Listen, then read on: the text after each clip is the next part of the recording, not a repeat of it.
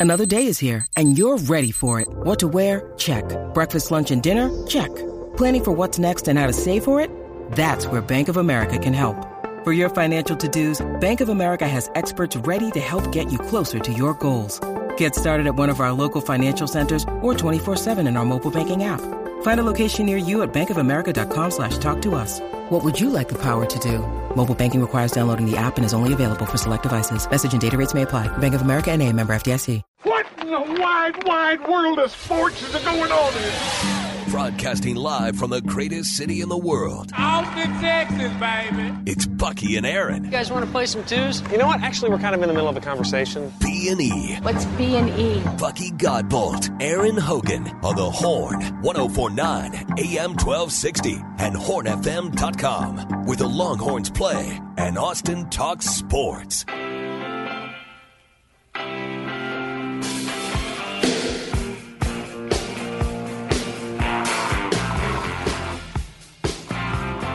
Started up. That's your Wednesday on B and E. As uh, Don Miller said, it's going to start to rain here coming up. So be advised of that as you get it up and out on the fifth of April. But as the Buck will tell you, April showers Bring May flowers. bring May flowers. The azaleas are looking beautiful in Augusta, Georgia, right now. It's looking pretty, but Because I it can't make those work here. It's just too Uh, hot. It's too hot. too hot. Yeah, the stress on the plant after they, Hey, You're the green thumb. You tell me. the stress on the plant, it's just too hot. Too hot. Let me look at the latest forecast for Augusta, Georgia. I'm going to say they get more rain than we get also. Looking good for today. That today is the par three tournament. There's a 30% chance of rain, but that means there's a 70% chance it won't. There's a 70% chance that Tony Finau will not dislocate his ankle again and then place it back Thursday, himself. round one looks good, but uh, Saturday, Sunday, 90% chance of rain both days with temperatures in the 50s. Yeah, that's going to stink. 50s, low That's- 50s. It's going to be cold and wet, not just wet. El Tigre will be hurting by then. This is, you know, unless his forecast changes, this could be a Monday finish at Augusta, on a sloppy Monday finish, uh, potentially. Hey, by the way, we were joking yesterday. Did you see the LIV golfers yesterday at Augusta wearing their jerseys in the practice rounds? They were No, wearing no. their team jerseys that they wear and LIV. Like, no one knows what they are, but um, yeah, they were wearing them. The Sharks and the Jets are out? Oh, yeah. Come on now. Yeah, Greg Norman was on point. Hey, you need to be wearing those. West Side Story. Wear your shirts. West Side Story. They were out last night, huh? I'm assuming they're not going to uh, be allowed to wear them for the weekend, but I don't know. You know why not? It's just a shirt, They qualified for the tournament. That's their that's the league they play in. That's their gear. yeah. So again, I won't be rooting for them, but I don't begrudge them playing. Good for them. That's uh, what they're doing. That, that was their choice. I would also always say that the other players that didn't go to LIV had a choice too. I mean, every every player could have taken that big money and made the run, but they uh, chose to stick and stay, and that's where we stand. The Masters tees off tomorrow. Make your picks by 5:55 tomorrow morning. So you've got roughly 23 hours to get your picks in. 20, yeah, 23 hours, a little what's- under. The the one guy that you don't hear much about, E, that I mean, you hear even about, you know, Cam Smith and how he's playing. You know, he's struggled a little bit, but he's but he's playing okay. You never hear about Sergio.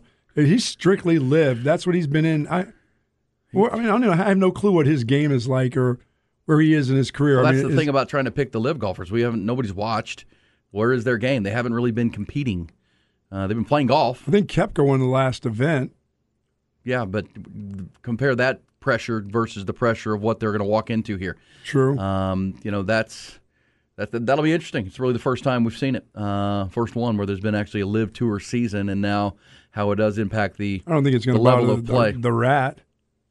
the rat is Cam Smith. Yeah. Can we hear from the GOAT, the greatest of all time, Tiger Woods? Yesterday at Augusta, he had his press conference and availability. He'll be playing in this event, uh, only the second that he played in this year. And he was asked a pretty good question about uh, how many more of these things do you have? How many more Masters do you think you'll, you can play in? Quick follow up. When you're playing this course, does it ever cross your mind this could be the last time? Yes, it has. Um, I I didn't know. I mean, last year was kind of a. Um, didn't know if I was I was going to play again at that time. Uh, for some reason, everything kind of came together. and I kind of pushed it a little bit, and I was able to make the cut, which was nice. And uh, yeah, I, I don't know how many more I have in me. So the just to be able to appreciate the the, the time that I have here and, and cherish the, the memories. Because I think it's fair to say Tiger has said this. Oh, not even fair to say Tiger has said it Like he's not going to do the ceremonial thing. What? At least he's not intending right now. He's not going to be the seventy-year-old Tiger hitting tee shots. Come on, into man. the gallery. Slamming the gallery in the head with the ball. You know, it, you know his his whole deal is I come to if if I can't don't think I can win the tournament. I'm not coming. I'd assume not be. I'll see you at the di- I'll see you after the dinner. I'll have dinner. and I'll be out of here. So yeah, I mean, I think that's for all golf fans and sports fans. You know, every time you watch Tiger Woods play at this course, you just realize it it might be the last time. Someone says he in in a warm winter they pack the hillside in ice, you know, so that they can bloom the right way, and in the cold they put heaters on them, Oh, the, oh they t- they, the azaleas. So if they have a warm, they treat the flowers better than people. they pack them in ice. Come on, man. Oh, let's They get- look beautiful. They certainly do, and they come off well on television. Can we get to the headlines, trending topics to start your Wednesday morning? UBEO Business Services brings it to you. Uh, start with Texas baseball. Longhorns, of course, back from their week on the road, back up for some home cooking at the friendly confines of Disch-Falk Field, and played well. Beat Air Force seven to one. Peyton Powell's two-run bomb in the first inning highlighted a three-run first. Dylan Campbell and the freshman Rylan Galvan also went deep. Uh, Ace Whitehead combined with four other pitchers on a four-hitter. Whitehead earned his third win with four solid flames. The frames in the bullpen didn't allow a hit in the last five innings of the game. Longhorns get the victory. They're going to open up an Easter weekend Big 12 series with K State tomorrow night, 6:30. Uh, so Friday night and then Sunday, Saturday at noon to wrap up that series. Wild game in college baseball in College Station last night.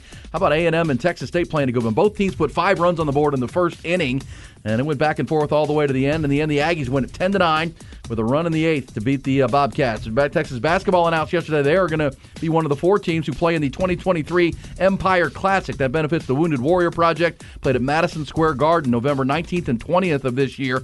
Uh, the other teams, Indiana, Louisville, and the national champion UConn Huskies. That'll be fun. The NBA last night, surprise win in Houston last night. Lily Rockets prevented the Denver Nuggets from clinching the number one seed in the West with a 124-103 win, just their 20th win of the season.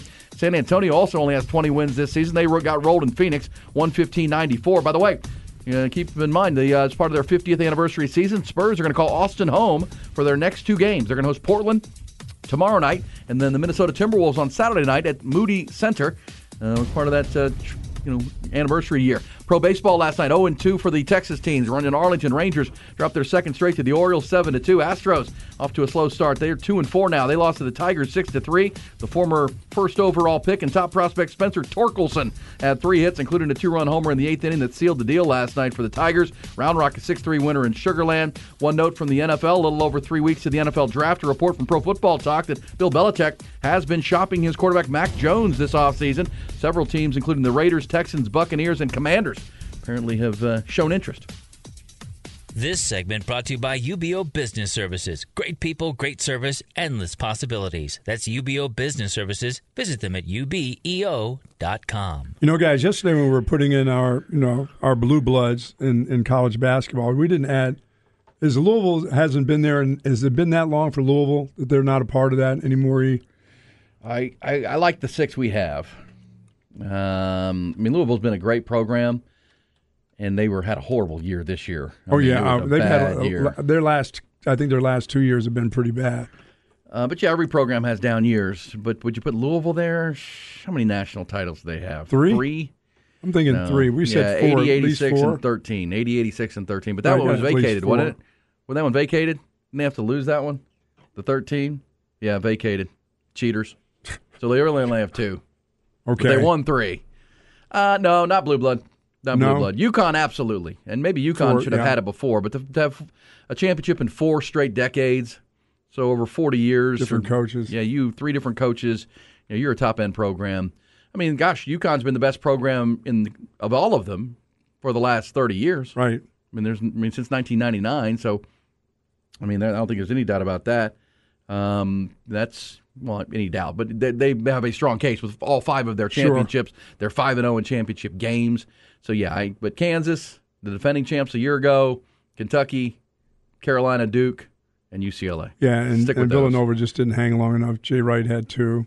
Well, look, if the next Rollie. coach comes in and Villanova keeps winning championships or playing for them, you could start. I mean, Butler played in two national champions, two, two Final Fours. I mean, that uh, you, uh, we'll see, we'll see. But yeah, when you're talking about blue bloods, for It's me, about being a champion, well, you're talking about over the span of a long time. Over, the champion, and being in Final Fours. Yes. Um, mean, Villanova, I think Jay Wright. I mean, not to take it away from Rollie Massimino in the 80s and the one championship with the, uh, the, the miracle win, but right over Georgetown. But, uh, you know, you're talking, you know, spanning the time.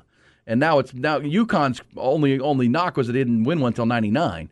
Well, now they've really won five in the last yeah. 25 years. That's really good, and that, that puts them into the Every conversation. five years you win one. That's pretty damn good.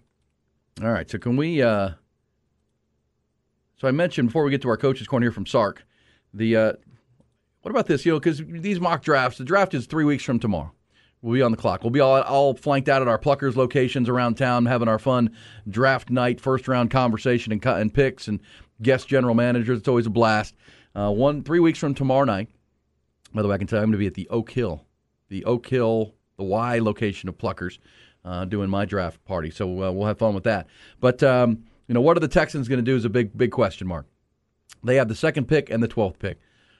One thing that I have argued and uh, at least have looked at when I do mock drafts, because you can go to Pro Football Focus and do your own mock drafts. But you can play general manager.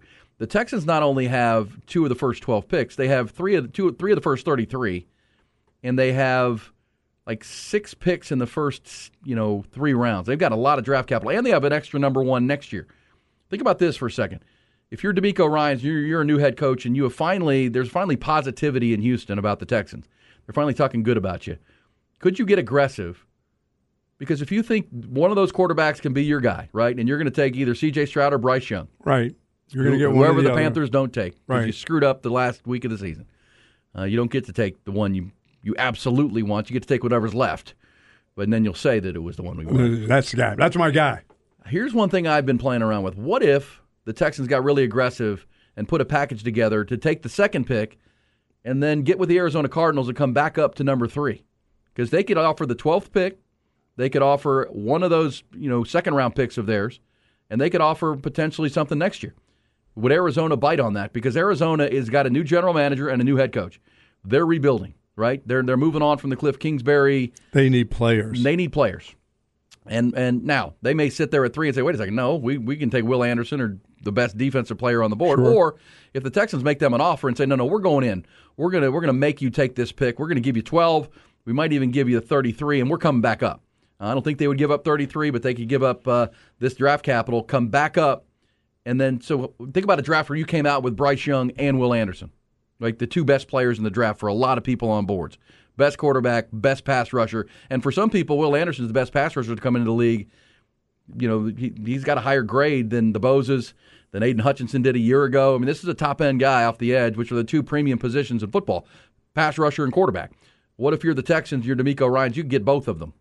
Because I know they're having that debate in Houston that DeMeco's a defensive coach. And he saw what the 49ers did. They they always had great off defensive yeah, lines. they feel good on the back end right now. What they got going on defensively. It's like, yeah. So you'd like to come out of this draft with your quarterback and a premier edge rusher, but by the time you draft at 12, the premier edge rusher might be gone. Um, because you're talking about now, unless you really at 12 like a kid like Nolan Smith, the, the kid out of Georgia who was injured this year, but man, did he put on a show at the combine. He he could develop into an elite pass rusher, but he's not yet. We know Will Anderson is. I mean, Will Anderson is a menace off the edge, uh, who you build your defense around, big picture. Um, well, if you did that, the rest of the draft, you'd have to be helping out your young quarterback. and you still have players. capital. You- You're not giving up all the capital, but No. you have so much capital this year and next that you could create a package that would be appealing to the Cardinals or someone else that drafts in the top five or six, and you'd still have plenty of draft picks. So that's the thing. When you have 12 draft picks this year, Sure. you've got extra picks next year uh, because of the, the Deshaun Watson trade. You could be aggressive like that. Yeah, but don't to- think for a second that you don't have your wide receiver. Your your, your other guy's gone now. You got to have a wide. You got to have somebody that's going to help this young quarterback out. He, no matter what you think, Stroud or Bryce Young is not. They're Dalton not coming Schultz in. not enough. No, hell no. That's Dak. No, Give me my on. Dalton Schultz back. yeah, I mean, they they got to help those young guys out. They do. Somehow. Those two guys aren't coming in and changing. You I'm know, just saying, look, players win. Players win, right? I mean, you got right, have great Jimmy players. Ryan is if that guy's available, if they can do that and work that deal where they get both of those guys, sure they would. And if you feel confident that one of these quarterbacks can be your quarterback, you know, franchise quarterback, I mean, think about how a guy like Micah Parsons changed the Cowboys' defense, right? Well, what if Will Anderson is on par with Micah Parsons as a as a pass rusher, as a guy that uh, you know harasses quarterbacks, Von Miller type player uh, that changes games? Well, yeah, none of the picks you're going to give up are worth are not having that. Not having a center. I mean, how important was J.J. Watt to the Texans for so long on defense? A player like that can change games, and that's what you're looking for—a game wrecker on the defensive side of the ball. God, I wish I if you looked at get, Will Anderson like that. You just don't. I know they no, uh, they do. Every I metric know, would tell you everybody does. Every his pressure rate. I am the only. I must. I feel like I'm the only guy that thinks Will Anderson's just going to be okay. And they love him, and his his his numbers, Everybody loves him. I mean, that's that's a hard guy not to like. Everybody thinks he can't be blocked, and I'm thinking I just don't see him as being big that big enough. Not big. Well, Von Miller wasn't the biggest guy coming out of Texas. And he's got A&M. a lot of sacks. yeah, because he's got the bend, he's got the hands, sure. he's got the uh, the first step, and uh, you know you might be right, but at the same time, if if he is as good as the experts project, wow. if you're the Texans, you've landed your quarterback and an elite defensive player right. to build your defense around in one draft. I don't care what else happens in the draft. That's a good draft. It is. Right, because again, when you're drafting in the top five, you're looking to draft Hall of Fame players, right? Mm-hmm. That's your goal. We want to a we, we need a guy that plays for at least ten years for us, and it, we hope he's got talent to play at the Hall of Fame because we're we're picking in the top three spots. Uh, we get to take a great player. Now the Houston's drafted up there before, and they haven't drafted a Hall of Famer. Well, Andre Johnson. Andre Johnson is one that they drafted. J.J. Watt was like the 11th pick in the draft or 12th pick in the draft when they took him out of Wisconsin. Uh, so you can get him elsewhere. But uh, that top five, you're looking for difference makers to your franchise. What if you get two of them? If you land two of yeah, them, you're right. because you have enough draft capital. But at the same time, the argument for the Texans is, well, you need more than just two. But boy, if you get two elite players, if your quarterback and your edge rusher at the two most important positions, and, and think about this: last year when you were at the top, you took Derek Stingley. What if Derek Stingley turns into an elite corner? Which he will, I think. Well, now in two drafts, you've added quarterback, edge rusher, corner, three premier positions in pro football, and you already have the highest paid left tackle in pro football in Laremy Tunsil, you just gave a new contract yeah, to. you're taking care of some pretty good positions right here Yeah, over the last really- two years. And again, that's roster building in the NFL. You got to get those positions right, and then you can assemble the rest. Uh, you can find your wide receiver down the line. quarterback, tackle, pass rush, Right. corner, uh, elite, playmaker on the outside. And then, you know, so we'll see. Uh, this draft is going to be so wild. There's so many different variables.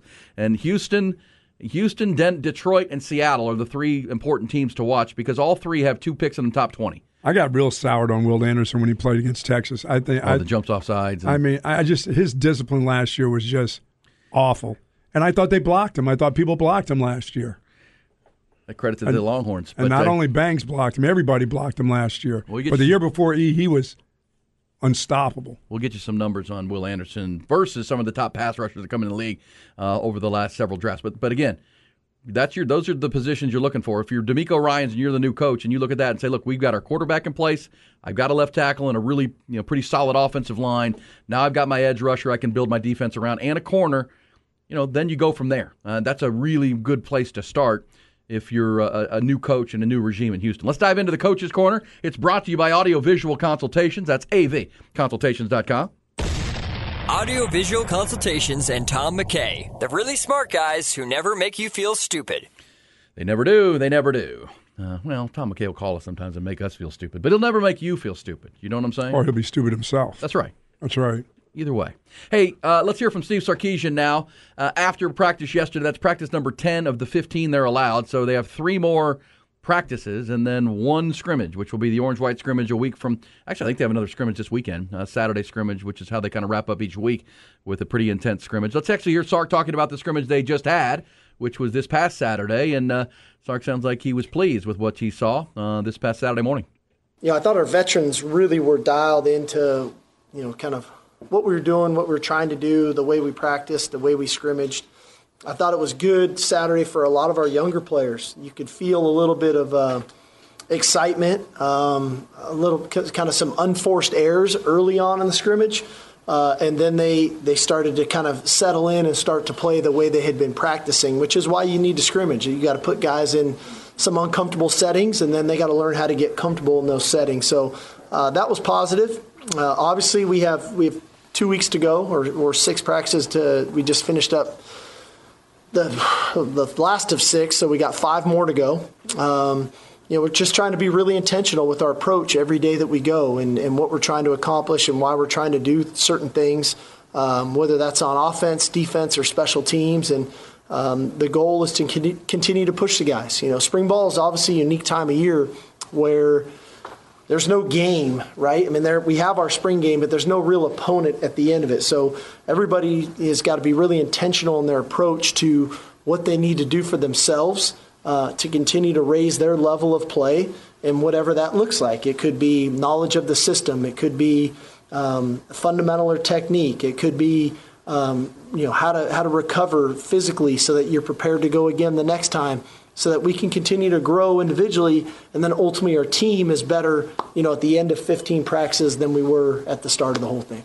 Yeah I, I said that last week. I said different coaches have different philosophies on spring and you know what you do. It sounds like they put pressure on guys offense and defense you know whether it's blitzing e or i need you to get when, when we call this blitz i need you to get to the quarterback or get to a designated area. I don't need you not and you got to have success doing that. I, we call that for a reason and if you don't get there and you blitz and they pick it up and they make a big play because you don't get there. I mean, that's offense and defense. It sounds like they put guys in pressure situations, uh, both sides of the ball doing it. Which, as I said, some coaches, I don't want you. Bl- I don't want a lot of blitzes. I, my quarterback needs to have some success. I need him to do see some basic things. Let's throw the ball. Let's throw and catch and do some of the fundamentals. It sounds like Sark. They put pressure on on both sides of the ball. No question. I mean, Good stuff. You, there were some practice reports that at this scrimmage on Saturday, that Pete Kwiatkowski threw a new look at the Texas offense, which Mhm. was four defensive tackles on the field. Like they went to a heavy package on defense, where they put um, you know T'Vondre Sweat and Byron Murphy at tackle, and then Alfred Collins and Vernon Broughton flanking them uh, as, as just this heavy defensive line Yeah, I know offensive coaches don't like that crap. Don't no, hey, no surprise. You did. What are you doing? Yeah. Why is that guy there? That Yeah, guy's not well, supposed to be in. Got to work at it, and uh, that, that that goes to the word. The two words we've used consistently about this this practice, this spring practice, is competition, finally, and depth. Because you can have competition when you have depth. When you have extra, you know, more guys that are competing for jobs, you have more opportunities. One of those positions is corner. Again, we, we say this all the time with Sark. When they got here, the cornerback position was not in a good place. No. And in a short amount of time, this staff has built a pretty solid group at corner. When you consider that Ryan Watts came in from Ohio State as a transfer, now this year Gavin Holmes comes in as a transfer, two-year starter at Wake Forest. Uh, you've already you recruited Terrence Brooks, who got to play late, and he played really well in the bowl game against Washington. He did. You're right. You've got Austin Jordan, X'Avion Brice, and a, and a freshman named Malik Muhammad there. Uh, you're all of a sudden deep at corner. And let's hear Sark talking about that cornerback position. And we also, you know, what what they've done out there on that. Terry Joseph and the cornerback coach is, you know, the secondary coach. You know how they've built this, and now all of a sudden they've got some pretty good veteran depth on the outside. I think we've got great competition at corner. Um, I think at both spots. I think Terrence Brooks has really, you know, kind of taken his game to another level. I think Gavin Holmes is performing um, at a high level. I think Ryan is, is doing what he's doing. I think X'Avion Brice is playing good football. Um, we've been moving Austin Jordan around. Jade's a versatile player, so we're fortunate. Um, I think that the we you know our coaches have done a good job, kind of evaluating and recruiting that position. Um, and again, I think competition's healthy for everybody. It usually brings out the best in you. Because Sark is also at corner at safety buck singled out Kitan Crawford as being one of the stars of the spring so far. Yeah, he was a special teams guy. Yeah, but now playing safety at a high level. And remember with Kitan, he was a he's a kid from from John Tyler. Tyler John Tyler came in as a corner, but if you remember him as a corner, he played mostly offense in high school. And he would play corner when John Tyler would play a really good receiver, right? They'd flip him over because he was just the best athlete and said, "Hey, help us cover him." But he wasn't a corner corner, and they used him on offense a lot. And so when he got here, he had to learn corner, and then they moved him into safety. So now he's learning safety, but there's no one. He's a plus athlete in a big way. And the one thing about Kitan Crawford, he is aggressive. You know, the, the the question you have about Kitan is, will he hurt himself? He's one of those guys that likes to fly around and hit everybody, and so he's really taken to safety. But if he comes along at the safety position, Buck, you know you have Kitan Crawford, Jalen Catalon, the Arkansas transfer, will get healthy. You got Jerrin Thompson, you got Jahdae Barron, you've got Jaylon Guilbeau uh, competing for that Star Compton. Then you got guys like Michael Taaffe, and let's not forget B.J. Allen, who they recruited in last year's class, who's one of the top safeties in the state. They got a lot of secondary guys. Yes, they've really done a good job in the back end of, of adding athleticism. And uh, again, if you tie these two together with Pete Kwiatkowski, if all of a sudden you're improving your pass rush, where the again the the Longhorns last year were, were you know number two in the nation in pressure rate behind Clemson. But they had like 30, 25 fewer sacks than Clemson. If you can start to cover better for a little longer in the back end and still get that pressure and get better with the finishers off the edge, if you told me you with the Barryn Sorrells, now all of a sudden you're you're you're going from 27 sacks to 40 sacks Well, now all of a sudden your defense is, is pushing. I don't care which size they are. If you tell me you got eight Jahdae Barrons around, I'll say okay, that's Yeah. fine with me. And remember, Jaylon Guilbeau was the true freshman last year who was turning heads, and now he's back as a sophomore. Catalon's got experience. Uh, that's the thing. You can And the st- kid in the bowl game in the secondary was fabulous. I thought. They're going to start a, That's why I a needed very to see Jalen Blue uh, or Jaydon Blue. Blue in the damn game. We'll so talk- I could have seen how he would have been. We'll hear Sark talk about the running backs coming up. Also interesting from Sark talking about uh, moving parts. Like when spring wraps up in ten days, what does he expect? And and he'll let you know pretty clear. He there there'll be more movement. There'll be guys who aren't happy with where they are here, and they'll hit the transfer Sure. portal.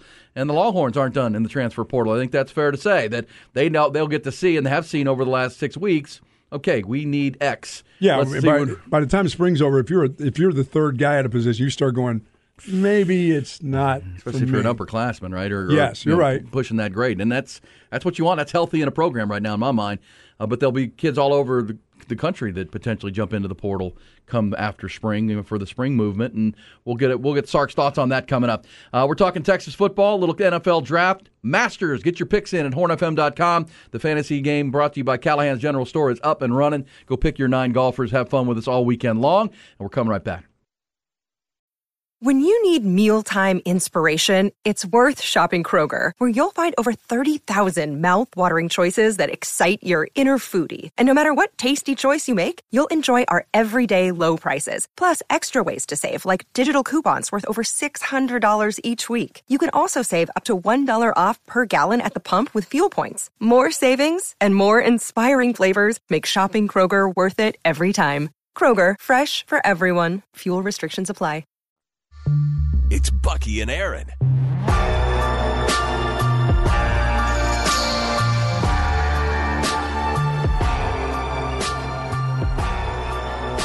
Yeah, still not sure about this. Easter is Sunday, and uh, egg prices are so high, it's inspiring people to apparently paint potatoes for Easter. Potato egg hunt. Potato hunt? Come on, man. Let's get some plastic ones. Stick some jelly beans in there or something. Make it work. Make it. I can't go potato. Show some peeps. get your. Oh, oh, man. No, no, please. Don't do that. Your wife likes the peeps, doesn't she? Loves them. Oh, Loves them. She those likes are to- so nasty. Made in Bethlehem, Pennsylvania. your hometown. She likes to stick them on top of the fridge there and let them get all mold, like not moldy, get them all like soft and mushy. No, she likes them like crispy, like like oh, she likes them, oh, oh, the hard ones, kind yeah, of really hard. like foam rubber. yeah, I don't know Oh. why. I don't know why, but you know, everybody's got a taste. For, I don't eat a lot of sugar anyhow, so those things are like all sugar. Okay, next time I go, get, go to Bethlehem, which may be for the 50th high school reunion. Of course, you're going to that. That's August fourth okay, and fifth. I need to. I need to go through You need that. to take pictures. I need to take go through that Peeps factory right there in Bethlehem. Never, I've Yeah, never even that? heard of that until after I left the place. That's where those because I never had one of those things. Are nasty. They are nasty. They are nasty. Peeps for Easter. Uh, Are yeah. they? Do they still come out? I mean, do people? Oh yeah. Ask, oh, I think so. Uh, little pink a little ones? different at our house these days. We don't have any kids like running around, so we don't get all that kind of stuff. Easter bat. Now we'll still do Easter gift, I guess. I don't know what the plan is on that. I haven't been told. But uh, Easter is coming, so don't do potatoes. But uh, get ready for that. We also have the Masters. How about the Masters and Easter weekend coinciding here? How about me having a colonoscopy on Monday and I can't enjoy ham on Sun? Can't enjoy a big meal. You scheduled your I know that's that- Roto Rooter on Monday. Come on, man! Monday after Easter, what? Are you, you're not allowed to eat anything? Yeah, by Saturday, I'm off of real solid stuff. I'm into the liquid stuff. Dang. Because it then all becomes liquid Sunday night, I believe. I do believe. All right, couple thoughts. Somebody, uh, uh, astute texter said, "Hey, you talking about because I was talking about the Texans potentially with all their draft capital trying to get a quarterback and go back up into the top five and get an elite pass rusher to start uh, rebuilding this roster." And somebody mentioned that if you know, I said, "What if we get Bryce Young and Will Anderson in the same draft?" Somebody said, "Remember, DeMeco Ryans is a Bama guy. You know, Nick Saban would give him the straight scoop on these players, right? If they're true, he, he will tell you DeMeco Ryans will get the uh, the honest truth from Nick Saban, whether Yes. he gives that to other people or not. You know, DeMeco Ryans is a Bama guy, so uh, there would be some interest. I, I mean, again, Nick telling I- about anybody from Georgia, maybe. well, look, I mean, Jalen Carter with the you know the draft slide, he would be a guy because I think you know. D- Pound for pound, when healthy, Jalen Carter is the most dominant defensive player in this draft. I do love Will Anderson too, and he's more of an edge guy. Uh, but again, whichever you do, because I'm, you know, the NFL is about you have to have a few great players, right? You, you, you what you want to build is a roster of really good, consistent, reliable players. And then at you know the key positions, you got to have elite players. You got to have elite playmakers, and that that change games. And if you have that, you have a chance. I mean, think about the Chiefs, right? The Chiefs are built around really good players at key places, and then they have the elite quarterback of the league. They have the elite tight end of the league. They have great Mhm. pass rushers, and Chris Jones is a difference maker on the defensive line. Uh, you know, they don't they don't have a bunch of all pros all over the place outside of those guys. But then you just had that's where you rely on your your general manager and your scouting staff to find you good players. You don't need great players; you need good players uh, that are that are reliable, dependable, uh, and then you you build them around these elite dudes. But if you're the Texans, you don't have any elite dudes. No. You got to start with elite dudes. Uh, you know, Jags don't get you anywhere. You need elite. No. And if you can, because of all the draft capital you've created, could you get two elite players out of this draft? And you hope that your your pick of last year, Derek Stingley and you know, Jalen Pitre already showed at safety he can be an elite player at that position. Well, now now you're talking because you've got the, the key positions covered, and now you go out and build a roster of really good players around that. And you know, two three years down the road, you're you're in contention for That's things. right. That's that's uh that's good roster building in my mind. But we'll see what the Texans do. We'll see what the Cowboys do down there at 26 uh, with their pick. Their Cowboys are in a nice spot right now with their roster, I believe. And they've done a good job already. Well, but that's the question. Now, go to, so what I just said to the Cowboys. Who are the Cowboys' elite players outside of? Uh, so Micah Parsons is elite, right? Yes. It, CeeDee Lamb is he there yet? Yeah, he's there. Getting there? thought he Getting did there or there? He did enough last year for me to show me that he's an elite player. He needs com- he needs company though. He needs to make him even better. That's uh, you know Micah's an elite. I think the Cowboys have an elite defense. Just in general, you know Trevon Diggs as a group. As a group, Yes. The way Dan Quinn coaches it and, and schemes it up, and Yes. they, they have a chance to be elite on. And I think that's where Mike McCarthy's going. That's why I keep pushing tight end at 26 because if you get a big physical tight end that can also be a pass receiver, And you wanna run that helps your running game. And and yes, you could take a running back, but you could also you've already franchise tagged Tony Pollard to be your feature back. Mhm. You can get backs later in the draft if you continue to solidify the ability to pound the rock and make things easier on Dak Prescott. I hear Rod and Harge all the all the time giving the great stat that you know Dak Prescott's numbers off play action. When he has play action at his disposal, it's a different game for him. When it doesn't, Oh, and he's just a straight drop back He's, guy. he's not Patrick Mahomes, guys. No. So lo- don't make him Patrick Mahomes. But to have play action be effective, you have to run the ball. So again, the, the answer people would say, "Well, take Bijan then." Okay, I get you there. Go with Bijan and Tony Pollard to be two headed, but you also could take offensive line or tight end to further become a more physical team at the line of scrimmage. Uh, and I like that for the Dallas Cowboys because I do think the defense is is an elite group. Uh, and Mike McCarthy talked about that, man. That's what that was maybe the difference. You know, a lot of people, but you know, eyebrows raised when he talked about Kellen Moore not running the ball enough. That Kellen wanted to light up the scoreboard. I want to run the ball and protect our defense. Well, that's not a bad strategy. Now, is that going to beat Pat Mahomes Probably not. You're going to have to outscore him. or the Eagles, who are going to put it in the? What if the Eagles take Bijan? Oh, jeez. Once God, again, that's bad for the that. whole NFL. that's bad I for the whole. NFL. Yes. Hey, uh, real quick to, to recap our coach's corner, I wanted to play this from Sark. A couple more thoughts from the coach after 10 practices. I want for you to hear about the running backs because that's always interesting. That's the most important. That's the position that of most new faces, right? Uh, Right. you feel really good about a lot of key places. There's a lot of offense. replacement right there. You're losing Bijan and Roschon, who were Mhm. the guts of your team last year. Uh, here's Sark on the update on the running backs here, 10 practices in. I thought Jaydon Blue had a had a nice scrimmage, made some plays, especially kind of on especially the perimeter. He's a very explosive athlete. Um, I thought Savion Red from a from a position change standpoint. Um, shows physicality that uh, is really encouraging. You know, Savion has obviously played receiver a year ago, and we know he's gifted as a receiver. But to really start running between the tackles, which is kind of what he did in high school, is kind of a wildcat quarterback. Um, that that's been encouraging, and I thought for said Baxter was good for him. You know, it, his first couple plays were not plays that he's going to always, you know, say those were my best plays at Texas. He kind of struggled early on, but then settled in and, and made some plays as as the scrimmage went on. So Friday, when we get back out there again in the same similar format, is going to be big for him to take that step of okay, now I'm comfortable with what we're doing, and and then start to see more of him of what he's capable of doing. Remember, Jonathan Brooks is being treated with uh, you know the the bubble wrap Sure. in this camp coming off It that hernia be. surgery and Keilan Robinson not participating. So it's really those three getting the reps, and Savion Red's the one that keeps turning heads. Cedric Baxter Jr. is the five star uh, in from Florida. Uh, one, a couple other from Sark. How about on uh, on the vocal leaders? We we talk about the guts of your team with with Bijan and Roschon. Those two guys were not only the best players on your offense last year, they were the vocal leaders of your team. Roschon Johnson, as a running back, was the leader. Let's hear Sark on who is emerging to fill those roles as the guys think- that are setting the bar. I think Jordan Whittington has definitely has definitely um, kind of stepped into that role uh, offensively. I think Quinn has done a nice job and is and is getting more and more comfortable in that role. I think JT Sanders offensively, those are those are a few guys. I think defensively, you know, Jerrin Thompson definitely feels like kind of uh, like one of those guys.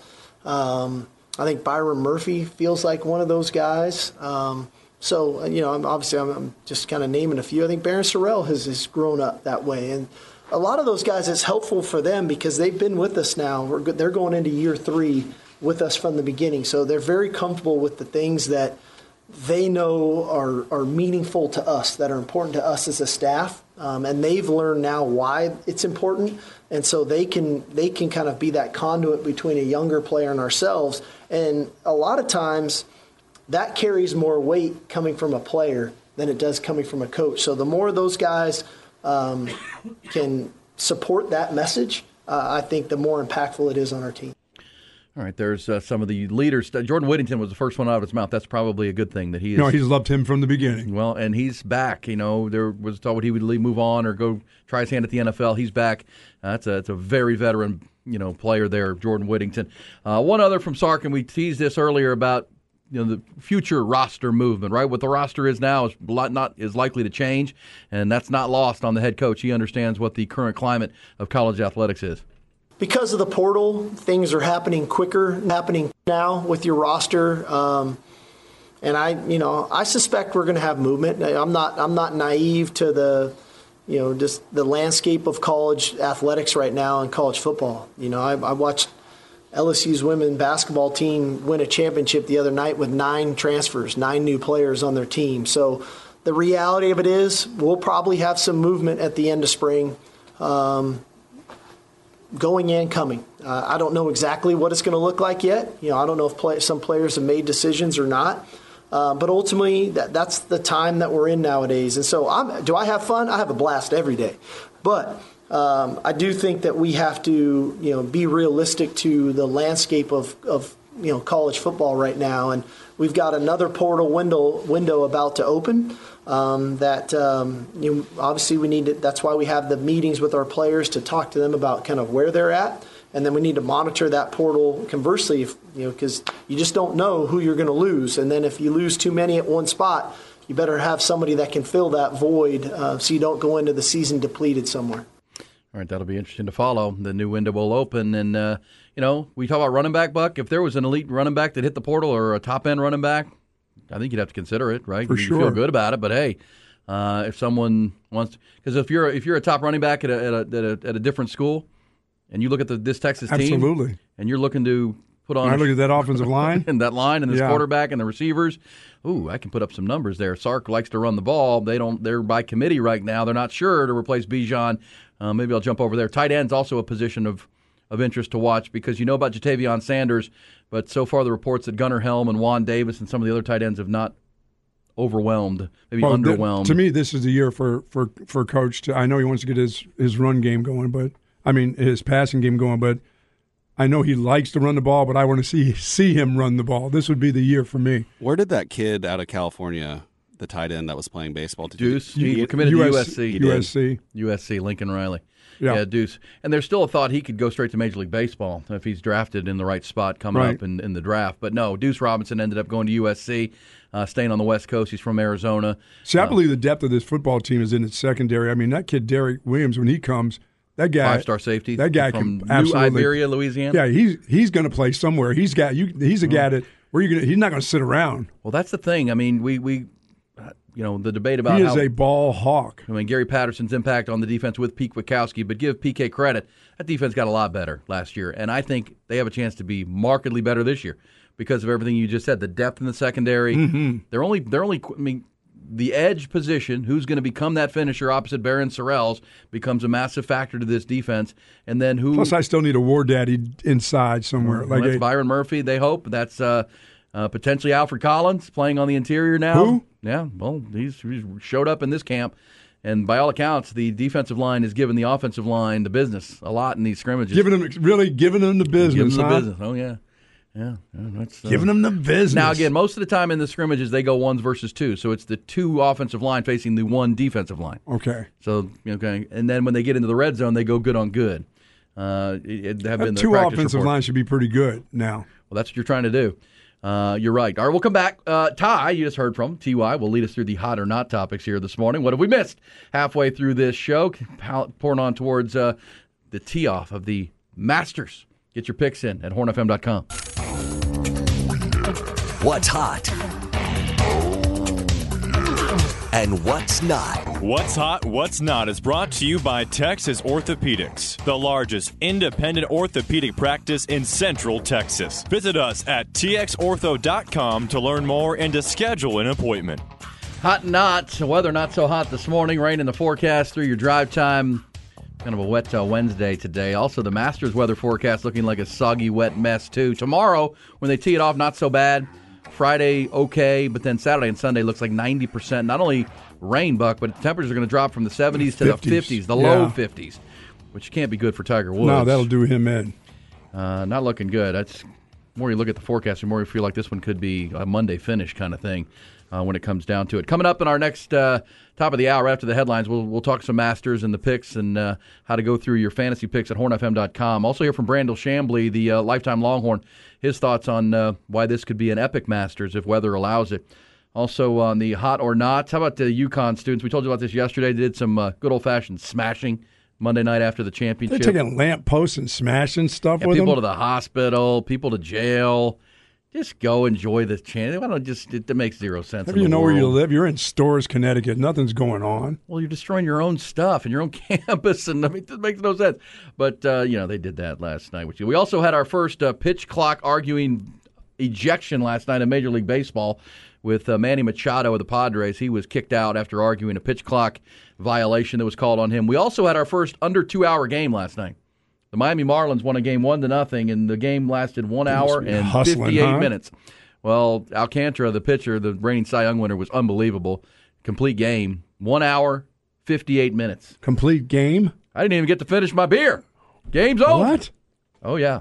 By the way, smart on the uh, baseball side because they've seen these games are going faster. So good for the the stadiums that are are selling beer an extra inning now. They're selling beer into the eighth because it's going so fast. Great pitch clock move right there. That's good stuff. Also, this I got to ask you this, Ty, before you give us your hot or not. Apparently, across the world, and certainly in, in this country, GQ magazine has a story that men are jumping into the plastic surgery game in a big way, and there's a new popular surgery that men actually have their jaws broken, their wisdom teeth removed if they have them. They're trying to create a manu- manlier mandible. Tom Brady? Hmm? He's already had some work done. Who's had that done? Tom Brady. Yeah. Would you be interested in a manlier mandible there, Ty? Well, I do have a soft chin, so maybe. Maybe I wouldn't have to have a beard all the time. GQ magazine has the story. He introduces readers to Dr. Federico Hernandez Alfaro, who is the foremost leader of the mandible manlier surgery. He's out of Barcelona, Spain. Going to pass on that one. I'm just I looking guess. for I'm looking for the droopy neck. That's all. I've And already- I'm and all your low off. tees. I've And my broken, low tees. I've broken my jaw once already, and that's that's That's no not fun. No. No. No good. It's kind of like Just you get, having. it- get the nut tuck and everything's good. We we roll on. We oh, roll. We Is be rolling. Well, Of you course missed, it's you missed the shows back in the day when Bucky would have fun with the low T commercials we Of would play, and then realized his you, I had your, low your hung lows were hunging. had to get him raised a little bit. Yeah. raise the undercarriage. Absolutely. He claims to have had that done. I don't believe it. Everything's all good now. Still tucked, While nice and tight. his, uh, tight and high, high and tight. did it the same procedure when he had his booty hole bleached. Ty, what are you having hot or not? Well, uh, it's hard to follow that, but uh, He, he threatened to do that back in the day. You missed it. uh, Joey Chestnut, uh, you know, competitive eater, is he's I think he's re- retired, semi-retired now, but he uh, performed for the Detroit Pistons last night and he ate 38 chicken wings in just over three minutes. God. 38 what? Chicken wings. Flats, drums, all, you know, did it all. And uh, you really got to see the video, the, the reaction from some of these players, but they, they're definitely in awe of, of his talent. So, that, how many chicken wings in five minutes could you eat, Bucky? You with a pre- fork, I use a fork. You use so a fork to eat chicken wings? Or you think I'm going to touch a piece of chicken with my hands? What's wrong with you? I don't know. People You're might people might have some, have some issues with that. They do. But that's on Five? them. That's not on me. Five chicken wings in five minutes? Oh, five minutes? How many could I eat? I could eat 15. Whoa. That's a lot of that's Now, it can't be super spicy. what's the pluckers challenge? It's it's ten fire in the holes in I wouldn't twenty do that. minutes. If it's a spicy That's thing, I'm not doing that. I'm not doing that. We'll be back. B and A on the horn. How many could you eat? We'll pick up the Masters chatter as well. More on Longhorn football and uh, good good uh, Wednesday conversations here on the show of the people.